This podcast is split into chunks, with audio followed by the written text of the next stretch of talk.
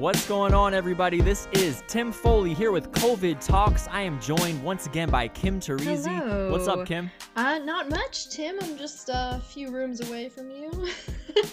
How are you? Yeah, doing our thing.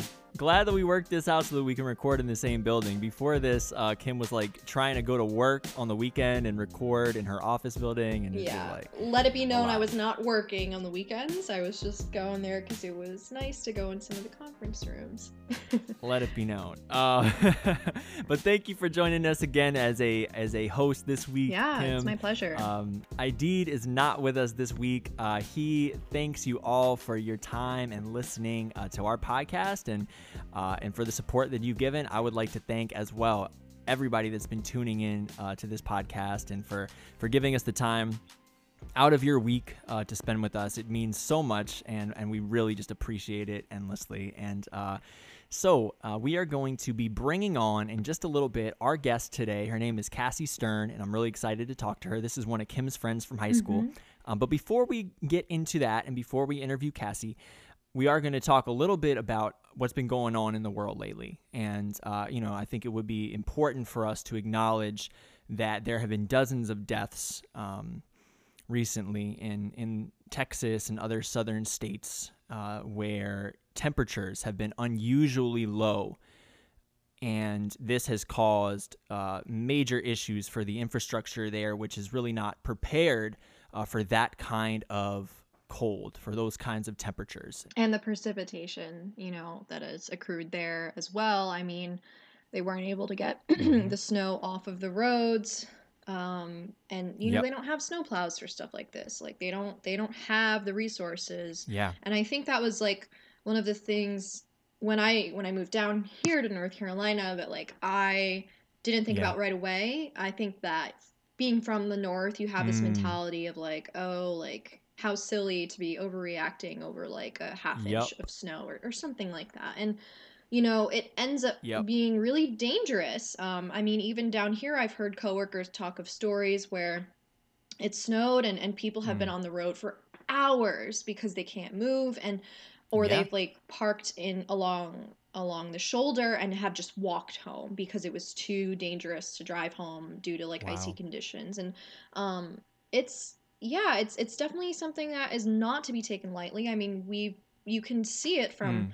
the death toll of these these past few days um, in Texas, in Louisiana, in Oklahoma. Like you said, Yeah. it's been dozens of deaths. I think like almost sixty or so, um, and and that is from Mm. you know the frigid cold. Um, and and people getting hypothermia, people um, not having access to heat and water and, and i think that is truly what the problem is currently because i know the temperature has gone up in some of these states and the power has returned and, and that's not to everywhere but they they did have pipes that have bursted um, and and and a lot of um, places have these boil um, Mm. boil water advisories where um, w- Mhm. basically the government is is warning them that um, or public health officials are warning them that um, you should boil your water because it might be contaminated um, with pathogens. And Yeah. um, you know it's it's scary. I, I know a lot of people um, i mean i don't know a lot of people personally but i know a lot of people don't have access to water right now. And it's Mm. it's terrifying to be in that situation. And it's really hitting lower income um, disenfranchised people a lot harder. And um, yeah I, I even one of my friends she um, her name is elena she um, is in san antonio now because she's currently in school there um, for physical therapy and Yeah. she did not have access to water for a day and i know that was very nerve wracking but luckily it was just a day and and from what i know you know things Yeah. are on the up but it's it's very terrifying and um yeah i think that one thing other than being aware of what's happening is to you know try to contribute if you can um i think that Yeah. we are a society of a lot of like infographics and things being shared these days via social media and i Mhm. understand that you know the infographics can feel a little redundant and feel like you're not really doing anything and i totally understand that point of view but you know, if you can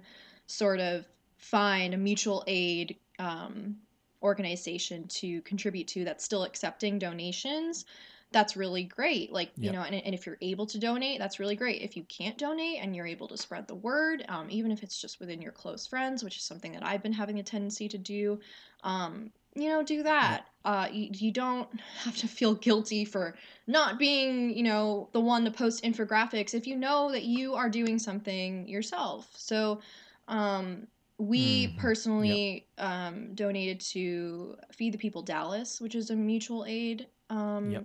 organization. You could look them up on Instagram. I'm not quite sure if they're still accepting donations, but you know, do your research. We mm-hmm. all have access to the internet. um, well, maybe some people. Yep. Don't because they don't have power currently. But you know, if you are feeling helpless yeah, and true. you, you want to contribute, then and you can, then then do it and and just do whatever's in your power. Yeah, so you know, like Kim said, there are so many different ways to contribute. Um, like any form of activism, everybody has a different lane to fill, and so if you're not, you know, in a position where you can donate money, uh, absolutely use whatever influence you have, uh, whatever you know lane that you can fill uh, to either spread the word, um, reach out. Again, a lot of people have family, people have you know friends that are that are in the South, that are in Texas, that are being affected personally um, by this reach out to somebody, check in, see how mm-hmm. they're doing. Um, and so, you know, these are all different ways that we can we can fill those lanes and that we can uh, that we can support uh, the people that need that support. And like Kim said, it's it's going to affect the marginalized communities the most, like we see with everything. And so that disparity gets brought out yet again. Not everybody can just hop plane and um, escape to a foreign place. Uh, I'm throwing Cruz. shade right now, and yeah, I think we all know like, who I'm talking oh about. But God. anyway, what an eye roll. Uh, but yeah, it's not the access is not there. The access is not there for everybody, and so just you know, let's let's keep ourselves informed and.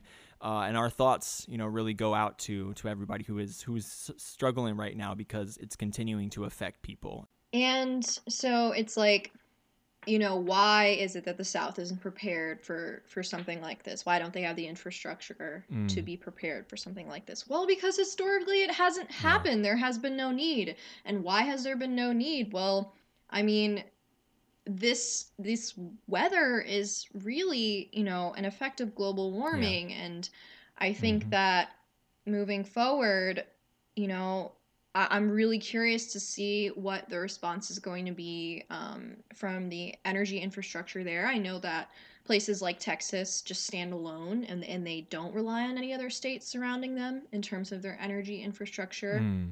Mm-hmm. Um, so I'm curious to see how that is going to change. But you know, we really need we need changes too yeah. that are going to be enacted top down um, and and it's nice that we're under a presidency that is finally acknowledging global warming yeah. but i don't we're not seeing enough mm-hmm. and we're mm-hmm. not seeing enough fast enough so um, if anyone else wants to talk about that specifically and you're listening to this and you have more answers than I do, or if you have any corrections you want to make, like yeah. let me know. I am here to learn more and um, we would love to have you talk more about this and um, yeah, just chime in. Like we are all here to to grow and to learn so. Yeah when we look deeper at, at what's going on right now the the injustice uh, is the lack of the lack of preparation on a on a wider level uh, which is not the fault necessarily of obviously of the individual communities or the individual people but the, it is certainly the fault of uh, you know a structure that has not been set up uh, to anticipate these types of situations. And i think that going forward this type of weather and these these changes in weather patterns, I think, and in terms of what I've read and what I've heard, is going to become more common. And so it's, I think, very important, mm-hmm. very important that we take this moment as a sign and as a reminder that uh, we are we, we're going to need to learn to adapt and we're going to need to respond and be preventative um, in order to really accommodate uh, you know people who are being affected by this right now. And and and ultimately we need to set the policies and uh, make the changes that will allow for us to to meet those needs. Um, and so really important and i'm glad that you brought that up as well kim. We are going to take a quick break and during this break i'm going to give you a little snippet of a song uh, that I wanted to share with everybody. Uh, we've been sharing a couple different songs from different artists, and uh, in particular, Kim's brother has uh, been a great contributor and has, has, given us a couple of his songs to play during our, our little intermission uh, on the show. Uh, this week, I am going to be playing a song from my friend Curran, who joined us as a guest on episode five, and he goes by the artist name of K Mawa. It's K M A W A. So check him out Spotify, Apple Music, iTunes, wherever you prefer to get your music. His song that he just dropped about two weeks ago is called Trying to Be Okay. And this is a song about anxiety. It's a song about being a 20 something and wanting the type of stability that money just can't buy. And so we talk on this show about mental health all the time. And so I thought it was an appropriate song to share uh, in light of all of that. So we are going to take a listen to Curran's new song. Uh, when we're back, we're going to be here with Cassie Stern. We're going to talk about the pandemic in New York City, how her career as a dancer has been affected by COVID, and managing the stress of having family members with COVID. Stick around, we'll be back right after this break. I wake up, roll out of bed, breaks in career, but the pain in my head. Popping at a funeral ain't worth being dead. So I'm getting young money, trying to be okay. Body don't me. Body don't me nothing. Homies ain't homies. And these dead presidents, they got me bluffing. I'm 25, going on, still alive. Getting money, feeling funny, telling honeys I don't mind. Said she got a guy, hook it up on hellish nights. Bean, yeah, bean, yeah, beans, oh, on my mind. I gotta act like I'm not in my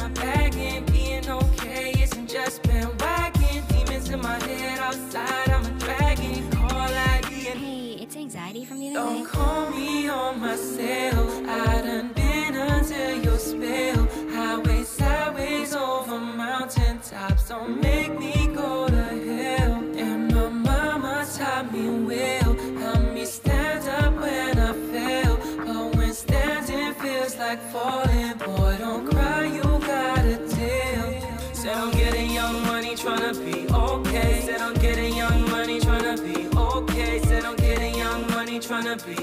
okay. Young money, tryna be okay. Young money, tryna be okay. Young money, tryna be okay. Young money, tryna be okay. Young money, tryna be okay. All right, we're back. Tim Foley here with Kim Teresi. Uh, we are going to have an interview right now with a very special guest. This is one of Kim's friends from high school, and her name is Cassie Stern. Uh, and I met her recently, actually, through a virtual trivia game that Kim put together. um, had never met her before that, but um, she was nice enough to agree to come onto the podcast and uh, have a conversation with us. And I had heard about Cassie for many years uh, from Kim and you know is an awesome person really excited to be able to talk to her today and to hear about her insight and her experiences especially during um, the pandemic and so uh, kim right now is going to uh, give us a little introduction to cassie Yeah, so I quote unquote met Cassie in third grade, but we didn't really become friends Wow. until late high school when we shared some of the same classes, um, particularly like that 11 AP class, but we're not going to talk about that. One of my most distinct memories was going to a Ben Howard concert with Cassie and a few others in the city. I think that was at Terminal Nice. 5, but I could be wrong. Um, I don't know if you remember Cass, but I, Uh, I think that's right. Yeah. anyway, we kept in touch after graduating high school and have met up every so often when our paths have intertwined, though unfortunately it has been a while that we've seen each other due to the pandemic. Um, but for as long as I've known Cassie, she has been a dancer and she also has a lot of other interests, including yoga, hiking, and music. She is a James Madison University alum where she studied both dance and communications, and she is currently a general manager of the Stephen Petronio Company and a dancer with One Day Dance. we're so happy to have you on here, and we're looking forward to hearing about your perspective living through the pandemic, particularly as a New Yorker and as an artist. Um, and I will turn it over to you, Tim, for our first question. yeah well first of all thank you so much cassie for making the time and taking some time out of your saturday to join us Absolutely. I mean, there's not very much else that we can be doing right now, anyway. So I'm excited to be here with you all. True. that is that is very true. Um, well, you know, anyway, we're we're super excited to be chatting with you. Uh, I got to read through some of your answers uh, on on the Google form that we give out to all our guests before uh, we do these interviews, and um, you know, was really interested in hearing more about what the pandemic experience was like in New York. Of course, I'm originally from New York, uh, and I was not in New York during uh, the pandemic, and uh, I didn't really get to experience it firsthand like that. But uh, as somebody living in Brooklyn, you know, really close to just the epicenter of, of the virus, and, and I was wondering what your experience was like, especially in those first few months of living uh, in the city. Yeah, yeah, for sure. Um, it was it was pretty crazy uh, when everything first happened. Um, mm-hmm. I had a place in in South Slope in Brooklyn, uh, this tiny little mm. apartment, and I remember the first week that all of this started to blow up. Um, one of the my employees, yeah. my my fellow coworkers, decided just to not come to work, and I was like, "Oh my god! Like this is real. If someone is wow. deciding that he's just like not going to show up, he's petrified, and this is an this is an issue. Yeah. Um, so that really like jump started my brain of like okay so how can my office now function mm. from at home so i went into the mm. office and this is mm-hmm. like thinking back now it's it's insane to think that i got on a subway without a mask was surrounded by a bunch of people and commuting mm. with this whole community into Manhattan. Yeah. Um, and that day I ended up taking all of our files that lived mm-hmm. on our mm-hmm. computers and trying to upload them into Google Drives because I was like, the world's about to change. I'm not taking a subway anymore. Like that, I mean, that was the main issue for people that were working in New York of like, we, we are so in, in such close proximity. How can we function in this world commuting to work? So I ended up doing that. Um, and then from that day on, I never went back to the office. And uh, mm. I began working from home in Brooklyn. Um, and at that point, my my parents are from where Kim and I grew up in Cornwall, and my mom kept mm-hmm. texting me like, "It's getting bad. It's getting bad. You should really, you should come upstate, and you should stay at our house." And you know, in my mind, that felt like I mean, it felt like that could be a safe haven, mm-hmm. but at that point, there was mm. so much unknown that one, if I were to leave, was I bringing the virus into my mom, my mom's home mm-hmm. with my mm. brother and with my grandparents, and that felt like a really big threat. Yeah. And then two, it also yep. felt like I was leaving my life mm. here because I had mm. built up this entire um, world in Brooklyn that like how could I right. go upstate and feel like I was gonna move backwards, you know? Right. Mm. Yeah, and you know, yeah. even at that point, um, early on, it, I I believe that testing was not widely distributed. Mm. So even if you no. were to go up there, there was right. no way for you to actually get a test without maybe spending a whole bunch of money and going to such extremes um, to really mm-hmm. reassure you that you weren't going to be infecting your family. So I, I definitely hear right. that. But a lot of the people that I'm friends with ended up just just leaving the city. Like one of my roommates was like, I'm I'm gonna go and stay with a friend in I think it was Boston. Mm. But I was wow. just like, I don't know. I feel like I can't go anywhere. Like this is this is where I should be. This is my home now. You know. Yeah, yeah. yeah. It's like on one end, you know, you're you would be kind of up and leaving uh, everything going on in your life in that moment, and then at the same time, it's like, sure, people can leave New York City to go elsewhere.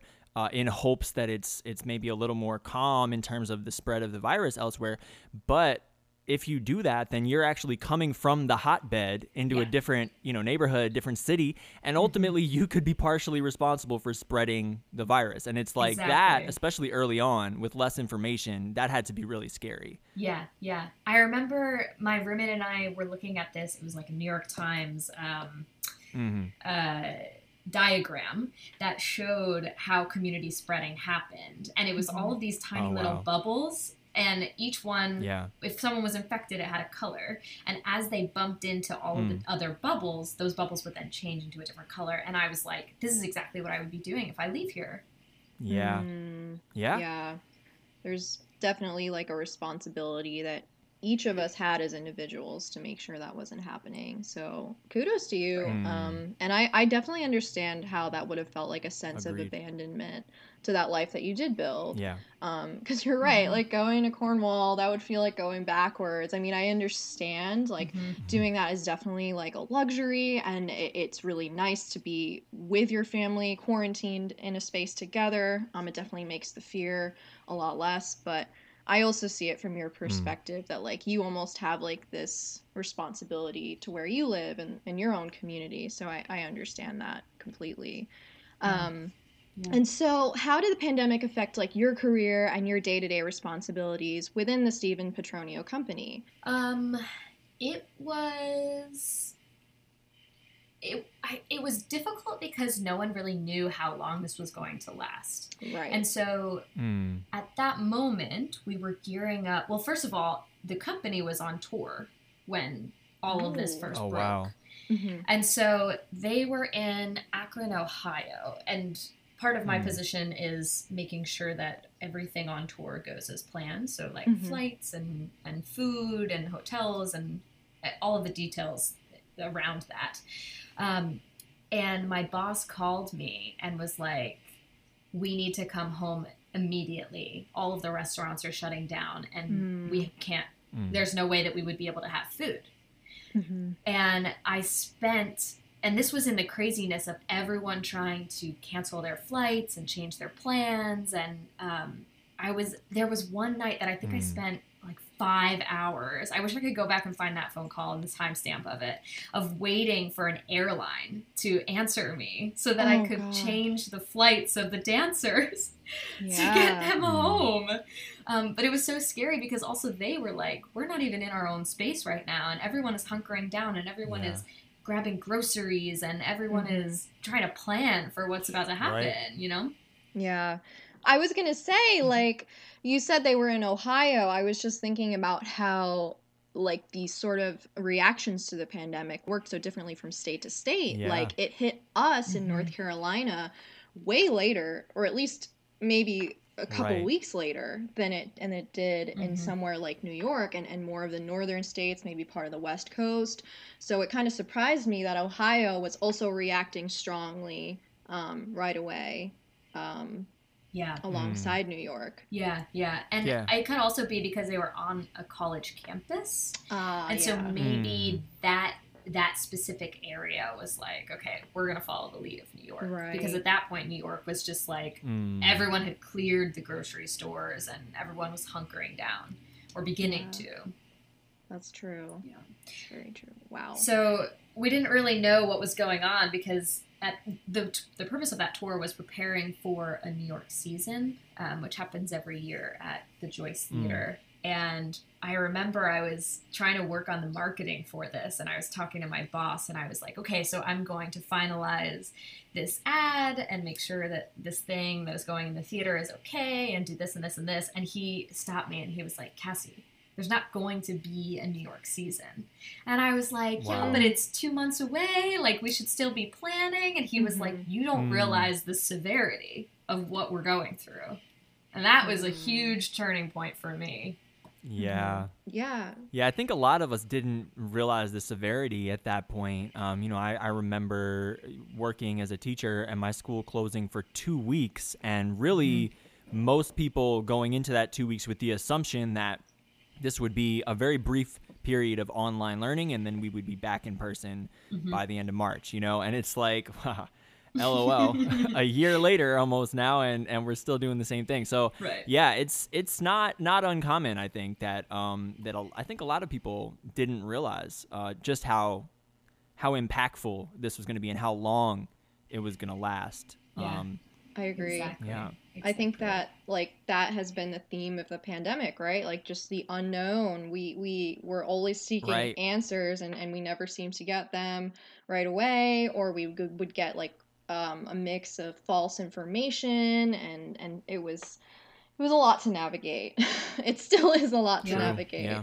Um, Yeah. but yeah, so I, I want to hear about some of your experiences as a, as a dancer during the pandemic. You know, you expressed that One Day Dance, the company that you're a dancer with, has gone completely dormant since March. And it's no secret that the pandemic has been detrimental Mhm. for many art communities. So, can you illustrate your specific experience as a dancer and whether or not you have witnessed or partaken in any adaptations to these times? Yeah, yeah. Um, I, it, I mean, it's hard because we need to be together in order to have a performance and Right. Yeah. even even to rehearse. Like all of the the studios have been closed, and Mm. recently I know that a lot Mm. of them have been opening up for private um, studio rentals.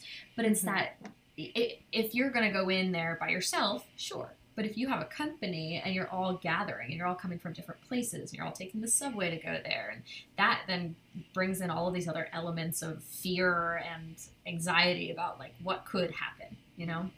Mm-hmm. Um, so Mm. it's it's a stark contrast between Stephen Petronio Company, which has been around for 37 years and is well funded and has an administrative team, um, and can go to these Mm. people and and say like, hey, would you help fund a dance film project? We're gonna try and adapt. We're gonna make it. We we already have this like groundwork. Versus this other Yeah. company, One Day Dance, which is very new and it's very um, all hands on deck and there's Mm. no specific administration team Mm. and there's um, our funding we're still trying to build up that base it's that versus it, it's difficult for us to even you know compete with that and the other stark contrast is that um, Steve Petronio Company has a residency center in upstate New York and so we can bring dancers up there after a period of quarantining and testing, and they all can stay on property. They Mhm. create their own bubble, um, and then there's a studio attached to it. Whereas One Day Dance can't even think about doing that because we don't have enough funding to be able to Right. to do any Mm. sort of project in that way. Um, Mhm.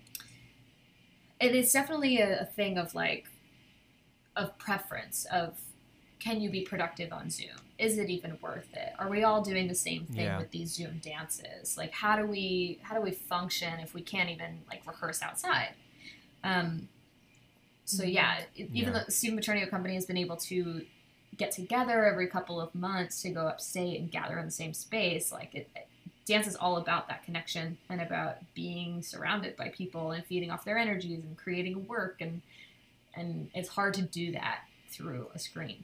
You know? Mhm. Mm. Have those um residencies through the Stephen Petronio company have they like been really popular now because um of the situation or like how have you seen the response to that change? Yeah, yeah. Um, Mm. Well, so the center was purchased in 2017, I believe. Um, and we've been trying to find funding to help um, get it off of the ground and pay the mortgage and, and get activities going up there. Mm-hmm. But we've never seen so much interest from foundations and funders than right now because it is Mhm. a safe haven and it's a place where people can gather and be together without Mm. the nerves of what you would get in, in New York City. Right. Um, so yeah, it has been our lifesaver, not only for us because the the center is not just for Stephen Petronio Company; it's for other artists as well. And so Mm. other artists are renting the space, and also we are providing subsidized residencies to people, and also um, awarding full funded residencies to artists that might not get the chance to go up there themselves. Wow. And are those all dancers? So far, um, we have had dancers and um, like an acting group. We're looking into more of like cross collaborative, where we can invite writers, or um, I know like a circus group reached out to us. Um, but so far, yes, mostly just dance. Yeah.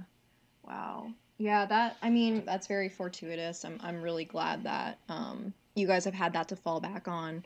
Um but have you as a um in one day dance, have you guys like tried to meet over Zoom to do like any sort of rehearsals? When it was warmer, did you guys try to do something outside, like spread out? So we had a call when all of this first started happening. Um, and together as a team, we kind of decided like maybe this is the moment that we need to just take a break. Mm. And we had plans to come back, and we recently had a call, and, and we were trying to gauge people's comfortability about going back into a studio. Right. Um, and Mhm. the i- the idea of of rehearsing over Zoom came up, um, but there there wasn't a lot of like positive reactions to it because people are like, it's tough. It's um, Yeah. you're in a little box, and some people don't have as much space in their room, and like Mhm. even Mhm.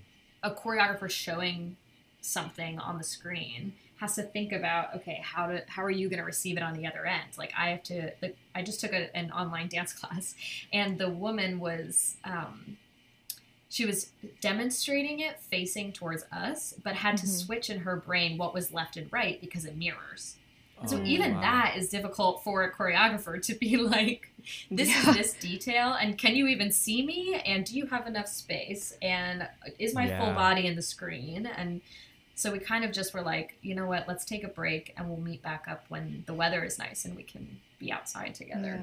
Yeah. Mm. Yeah. Wow. So maybe this is like a loaded question, but where where do you see the future of like dance right now or just arts in general? Mm.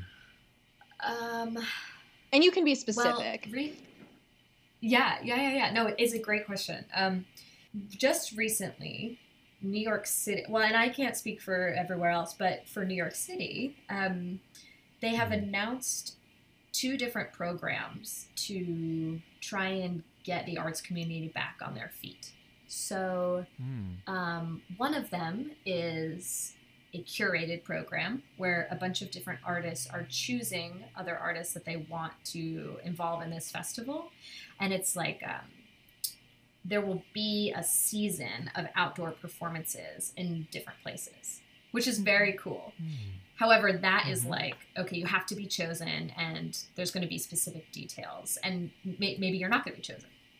And then there's this other realm Mm. where um, there was a period of time where you could suggest a location to hold an outdoor performance Mhm. and the city would Mm. either accept it or or deny it um, but now there's a bank of places around the city and it could just be like a random street corner or it could be on the high line or it could be in a park there's a bank of these specific places where any dance company or any arts company for that matter can go and perform there on a specific day and a specific time for no cost Mm. so the Oh, city wow. is really trying to amp up like outdoor performances and outdoor um, arts activities to just get people moving. Um, yeah. Yeah. And it's great. It's great, but it, it also you know presents its challenges of like, well, you're not in a theater. How can you sell a ticket? Are you going to rely on donations? And Mhm. um, can everyone see like how do people who are handicapped get there like there's all of these other Yeah. things that you need to consider so it's definitely causing the arts community to rethink how do we function in this world and Yeah. It's exciting because it's kind of forcing our hand to go in a different direction but it's also like Mhm. uh, it's it's just more um, you have to be creative and that's exhausting. Mm. because you're also up against all of these restrictions and these challenges of things that like Yeah. no one has ever done before you know Right. Yeah, Mhm. and there's only like I don't know, there's only so much space in a place like New York and it's also freezing there right now. Um yeah. so I you know, with places like New York, it's not going to get warm until like uh April, really? I mean, you'll see some warm Mm. spots in in March, but and then you know, you're going to end up dealing with Yeah. rain. So it, it seems like right the weather Right. is not going to be on your side for something like that for a while. Um mm-hmm. but I mean, do you feel like hopeful going into it um, once the summer comes? Do you think things might turn for the better? I think so and i think also there's just gonna be this hunger of Mhm. audiences Yeah. to go out and actually show up and see it and be excited about it. And it's not Mm. like people will be able to then just stumble upon something, you know? Mhm. Right. It's definitely changed like every rule that we thought of in marketing has just been flipped. Like you don't have to now sell a ticket how many weeks in advance. Like everything has changed in that realm of like people are showing up to things more just like impromptu or like if it's an online Mm. event they can just like turn it on at their home they don't need to travel there and Mm, yeah, we've done that. everything has changed Yeah. Yeah. Yeah, very true. I'm gonna switch gears a little bit, um, and I wanted to ask you um, about, you know, how you handled your family members having COVID. Um, I, I can relate, and Tim can relate. Um, we both had parents that had COVID, Mhm. um, and you know, your family members are thankfully now well. But you, during that experience, you were also struggling with the anxiety around that, as well as the possibility that you had also contracted COVID yourself. So, how did you manage that time period? well i'm still in it my mother now has covid No, I am so Oh sorry. gosh. How is she doing? it is Oh man. It is literally never ending, and Ugh. it has never been so Yeah. close to home, which is Mhm. insane. Mm. It's really crazy. Um, this one, ha- I think, has been the most difficult because even though Mhm. I, I don't personally feel like I am in any sort of danger. It's like for the first couple of days, she was actually at home alone. And if, and if no one is there, and and Oh, of course, man. moms are always trying to be heroes, and they're not going to tell you exactly how they're feeling, you know, and, and they, they don't want Right. to worry you. And I was Yeah. like, hmm okay, we, we have to get someone there. So my brother has had it already. Um, he went he went up to go and take care of her, which Okay, is that very is that is really good. Yeah. Yeah, that is Yeah. good. Um, but she's a week in, and she's had a fever for six days now, and that is frightening to me. Um, oh, God. but yeah, Oh, even man. that of like. I, I texting her every single day to be like, "What's the update? How are you doing?" Yeah. like just another thing added on. I know. Yeah. And I remember when I was doing the same thing, I would get so freaked out when I wouldn't get a response right away. But at the same time, like you don't want to be overbearing because you know that they're going through something and, and maybe it's okay. They're just Right. off their phone. Like I know for my dad, he would he was so like he had such a bad headache that he couldn't even like look at his phone, so that's why he got back to me so late. Mhm. Um but okay, so she's a weekend. Yeah. The overarching Mhm. issue with all of this, or not issue, but the overarching feeling of all of this is just like helplessness. Yes, absolutely. Yeah. Absolutely. Um, has she felt any like respiratory like issues or she is okay on that front? She um, is just exhausted. Okay. Mm. Yeah. she has a cough, but she said that she can breathe, which is Okay. She Mm. hasn't felt any any issues on that end. But yeah, that could that's definitely the Okay. the symptom that needs to be monitored the most. Yeah. I mean, I'm glad to hear that, you know, it it is going as well as it could or, or, or rather like, you know, she's managing it um and that your brother is there for her. Um, I think that Yeah. because she's a week in, like that's definitely a good sign. Like sh- she's getting towards the end of Yep. it. Um, because I know it's like Mhm. ten to fourteen days now, so it's it's not it's not too long. But um, yeah. Oh my god, I didn't know that she had it. I'm so sorry. no, no, oh my gosh, you were you were totally fine. You were totally Uh, fine. wow. It is just like It is never ending for you. in my family. Yeah, Yeah. it really Yeah. like I can't believe it. I this has been going on since what like November, just on and off. Like oh god, this is Yeah. terrible. Wow. Yeah.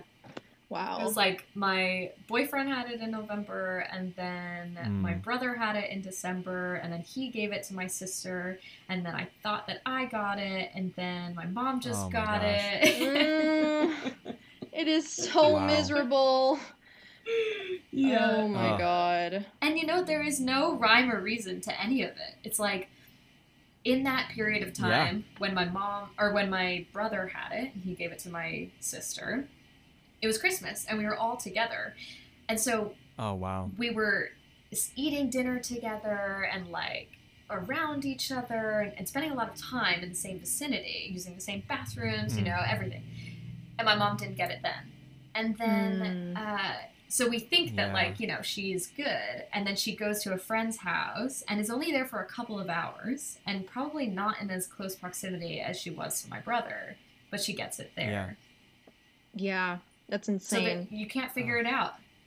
Right. Yeah, I, I feel like that has been so prevalent, just like not really understanding the way this has been transmitted. And I've heard a, a lot of circumstances like that that you just described where it's like, I don't understand how that happened, but then this could happen. Like, it makes no sense. But, Mhm. ugh. Right. Well, I'm Mhm. glad everyone's okay so far. I'm definitely going to keep your mom in my thoughts. I know it's, you know, even though it seems Mhm. like she's doing okay, it's still a very difficult thing to um, you know, undergo. So, fingers crossed. Thank you. You're welcome. yeah it really is i think what makes this virus so difficult uh, is just the uncertainty of it all and really just like um, yeah the unpredictability. Like it, it- there's Mhm. really like you said cassie there's really like no rhyme or reason to it. And man like you have you have persevered through a lot because i mean it sounds like literally it's made its way through most of your family. And so uh, you know thank you for for you know being open about all that with us and and we're, we're definitely gonna be keeping you and your mom in our thoughts like i i just uh man i i know uh you know my, my dad had a, a very very mild case uh, a few weeks back and uh really did not experience too many symptoms but um it's it's scary and it's like Yeah. you just don't know you know you just never know and and you know so hopefully again she's a week in and and that's that's definitely that's definitely good news um, Yeah.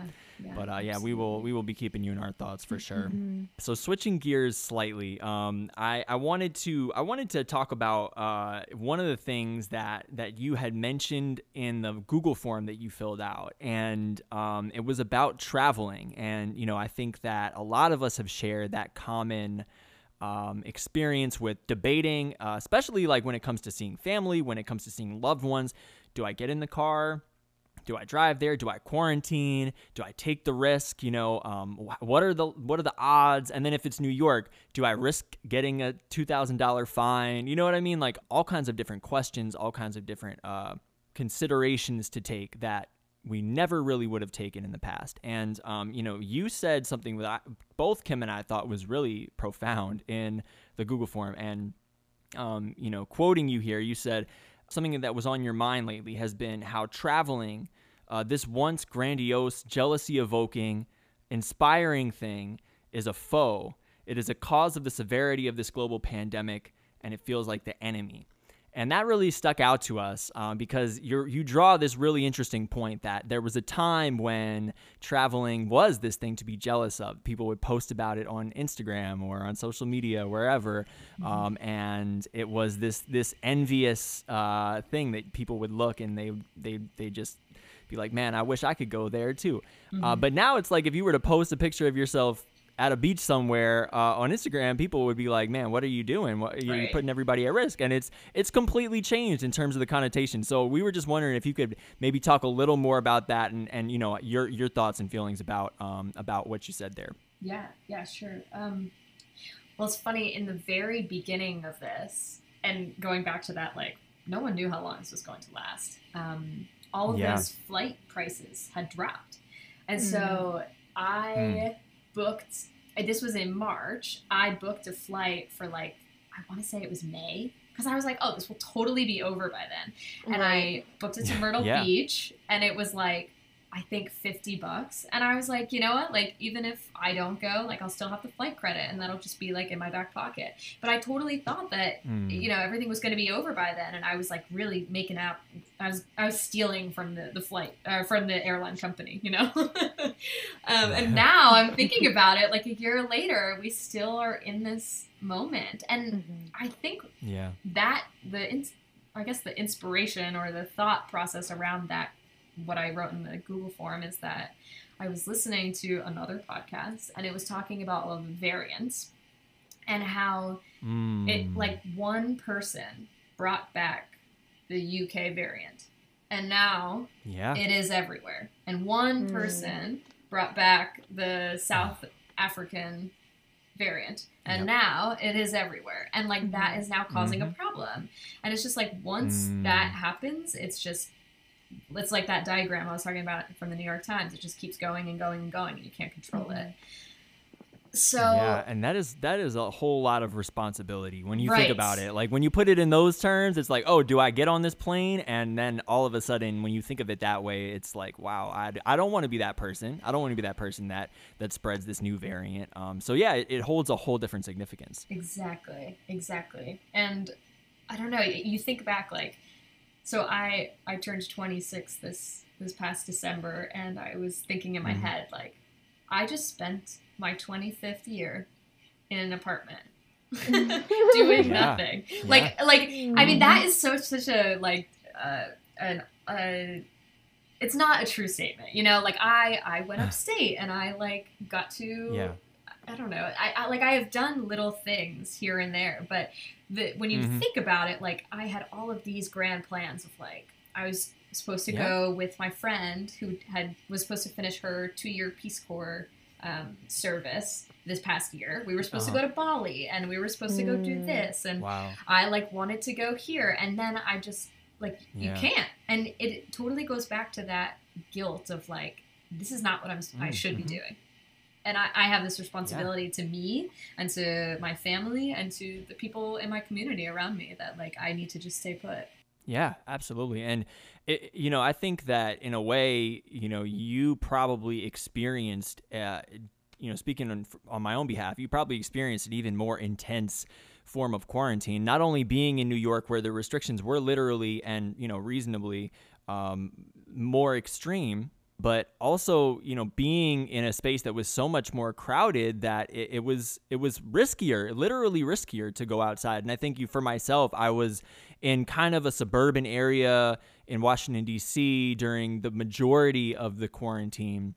Mm-hmm. And I just think of how I was at least able to walk around the block or go into a park without feeling like I was going to encounter a million people. But mm, being in Brooklyn, I would imagine would be you're you're in a sea of people if you're going to step outside and you're you know it's a very very different dynamic um and so you've really i think experienced a, a more intense or kind of a more uh, uh just a more quarantined pandemic than than a lot of other people probably have for Yeah. that reason Well, so I actually I didn't um, I didn't mention this before, but I didn't end up staying in Brooklyn. So I Mm. um, oh okay so it, it's me and my one roommate, and we are actually Mhm. both dating roommates. Also, oh wow so she she she introduced me to her roommate's roommate or her Uh-huh. boyfriend's roommate, and now What? I'm dating oh him. man And so in- wow at the very beginning of it, we were all like, Mhm. "What do we do?" And yeah there was this one Friday that I was still in my apartment and I was alone for Mm. um, Mhm. that day working, and I was just in my head the entire time, like scrolling through the news and Oh. thinking about all of all of the things that could happen, and I was like, I can't be alone Yeah. anymore. So that day, I Mm. called. They were all at the other apartment in Manhattan, and I was about to go over Mm. there. And I remember Sam, my boyfriend, saying, "Well, pack as much as you could carry." And at that Mm. point, I wasn't Wow. using the subway; I was city biking. And so I'm like, Oh. on, Oh I my have this gosh. backpack, and I'm city biking Man. across the Brooklyn Bridge, and the yeah it was empty, completely empty. And I have this iconic photo that I took of no one else on the bridge with me. oh my gosh Uh, Have I seen this photo? You might have, but I could definitely share it with you. It is so eerie. I'll definitely share it. This is like the script for a post-apocalyptic short film. Like honestly, that's that's Yeah. wild. Yeah. Um And so, well, so I stayed okay. in Manhattan. so and yeah. and uh-huh. that day was like that was the day that they announced that in New York City the National Guard was coming in, and I was Oh like, oh my gosh. I, I remember just going into that that apartment in Manhattan and us like thinking about what we were supposed to be doing and like was there any Yeah. way that we could prepare and like should we stay here or should we stay in Brooklyn but the Manhattan apartment Mm-hmm. has a doorman and that feels safer and they also have laundry in the building whereas like we would have to go to a laundromat in Brooklyn and just like Mm. oh like what if something happened if there was like rioting or whatever we could escape Manhattan Mm. quicker than we could Brooklyn like all of these really Wow. dark thoughts Yeah. were going through our heads Hmm. but then you think about it and you're like the they actually had maps during the the really and I, they might still have them now of like where in New Uh-huh. York City the hot spots were, and Mhm. it Mm, my yep. place in Brooklyn was worse than their place in Manhattan. So I ended up staying in Manhattan, Mm. um, which is like it is more populated, but I think that the Mm. area that they're in it's a little bit more affluent than where I was, and so people just left the city, and so there weren't as many cases. Gotcha. Wow.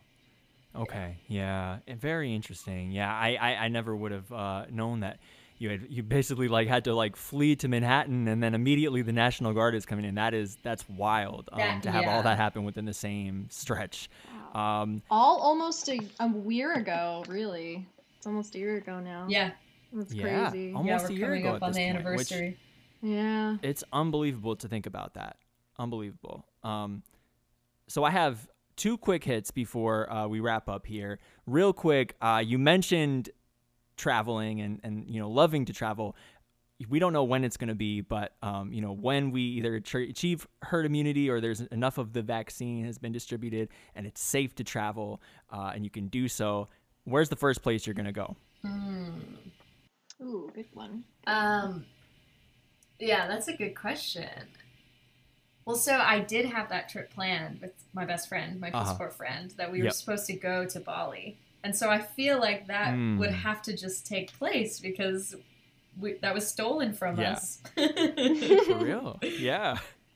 Absolutely. All right. Interesting. Yeah. No, that's that's a good answer. Uh, I always love asking. Uh, you know, I mean, in a in a in a world where where we're able to literally travel, which you know we don't know when it's going to be, but I'm always curious to hear what people say. Uh, and then last thing I wanted to ask, and we usually uh, kind of wrap up our interviews by asking this question, and I'm especially curious to hear from you, Cassie, because you're in the arts, and you know, as anybody that's that's in the arts, uh, you know, it's there's always that fuel that comes from reading or watching or listening or whatever it might be uh, to other art, and so I was curious to hear what are the songs, the TV shows, the movies that have been keeping you going lately. Uh huh. Um, well, I just got a record player, which is really incredible. Oh wow, Um, and I that's I really cool. Yeah, when I went back home, I when I was quarantining in the basement, um, I Mhm. went through all of my dad's old records and just stole a bunch of these like classics from 1970, which is amazing, or 70s, Oh, 60s, 70s, 80s. Um, and Wow. so right now I'm like super into Loggins and Messina. I don't know if you've ever heard of them. Hmm. No, I But I haven't. haven't. You should. They're great. And then Wow. I've been listening to Creedence Clearwater, which is a, Mhm. cl- another classic. But um, so for Hmm. Christmas with the record player, my boyfriend got me one of my favorite artists. He's a current artist, and his name is Yellow Days, and Yes, he's like a you've bluesy. Oh my gosh, he's Mhm. fantastic, and his latest album came out in 2020. And if you listen Mm. to his stuff from before, it feels it's very like dark and bluesy. But Mhm. this album, Mm. this new 2020 album, is just like lighthearted and you want to like Oh, jump wow. around. It really like brings you out of it. So I would definitely, definitely suggest him. I feel like that's what everybody needed 2020 going into 2021. Yeah. We will definitely check that out. Yeah, Um, because we um yeah, our last guest mentioned um yep, oh my god. What was his name? We- Alan we listened to him after Alan Stone, right? yep. Yeah. Uh-huh. And that was really nice. So we're I think our tradition is just gonna be like whenever we're running errands next, we'll like just plug in the artists in the car and, and listen because that's been really, really nice. Yeah. For real. So next time we are on the way to Target, we're going to be checking out Yellow Days uh, for sure. Oh my yes. god, it's always Target. Always Target. too much. It's too much. Um, I always love to hear uh, what people are listening to, what's inspiring you, and you know what's kind of fueling your creative energy. So thanks for sharing that with us, Cassie. Yeah. Thank you so much for making time today uh, to you know be on the line with us and to, to do this interview. Yeah, this is amazing. It like makes you actually sit down and think about what was my experience and and what the heck just happened this Yeah. whole year. I know. Well, you know we yeah for real uh, it's it's it's been it's been i mean you know such a, a cool opportunity i think because everybody's got different stories and Mhm. and it's just put people in different situations that you would never imagine that you'd be in and i think that uh it's just awesome hearing, uh, you know, what everybody's had to share so far, and so we're, we're just thrilled that uh, that you've uh, you've come on here and, and and added your story. So thank you. Yeah, well, thank you, thank you so much. This is so cool that you guys are doing this. I think it's really helpful for everyone. Uh, thank you, absolutely. And uh, Kim, thank you so much for joining again as my co host. You're very welcome. that is all the time that we have for this episode, episode nine, COVID Talks in the book. Thank you so much for joining us. If you are interested in being on our podcast, we mentioned a Google form earlier. That is the link in my bio. Check it out on my Instagram page. Um, please fill out that Google form, reach out to me or Kim directly or ID'd because you know he's still rocking with us. Uh, and we will be back again next week for episode 10, ringing in that 10th episode. Very excited about that. Thank you for joining us, for giving us your time listening to our podcast. We will see you next week. Woohoo! Bye bye.